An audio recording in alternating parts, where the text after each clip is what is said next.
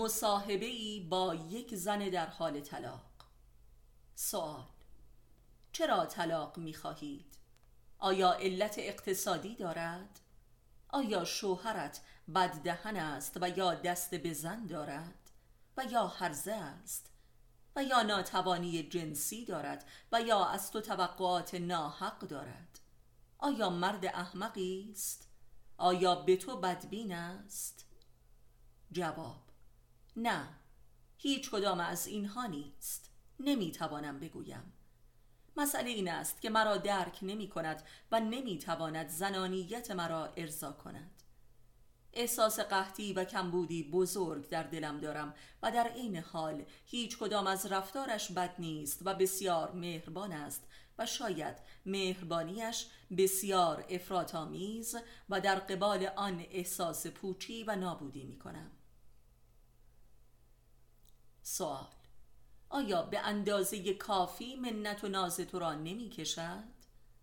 آیا آنگونه که می خواهی تو را نمی پرستد؟ آیا به غیر از تو علایق دیگری هم دارد؟ آیا دوستان دیگری هم دارد؟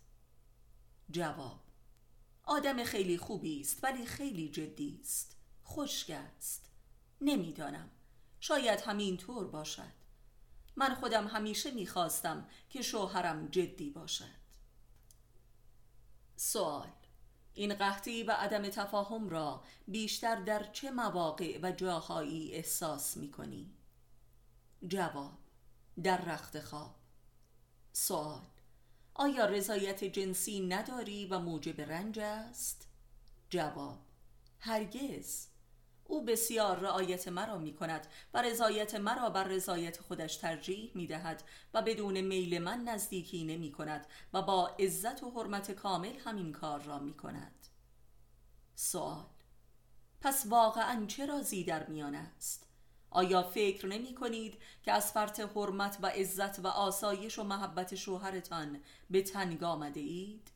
به نظر شما آیا او افراط می کند و یا شما تفریط می کنید و حتی محبت او را ادا نمی کنید و لذا کم آورده اید؟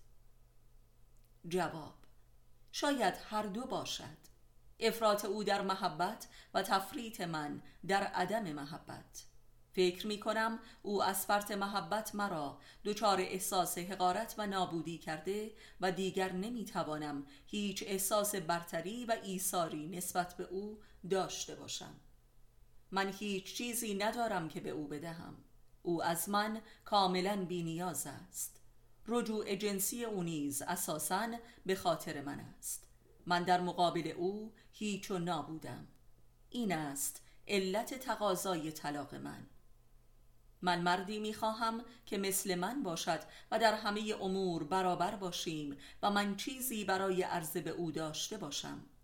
من می‌خواهم شوهرم لاعقل از لحاظ محبت از من کمتر باشد. راستش طلاق می‌خواهم تا مبادا او را به ناگاه به قتل برسانم.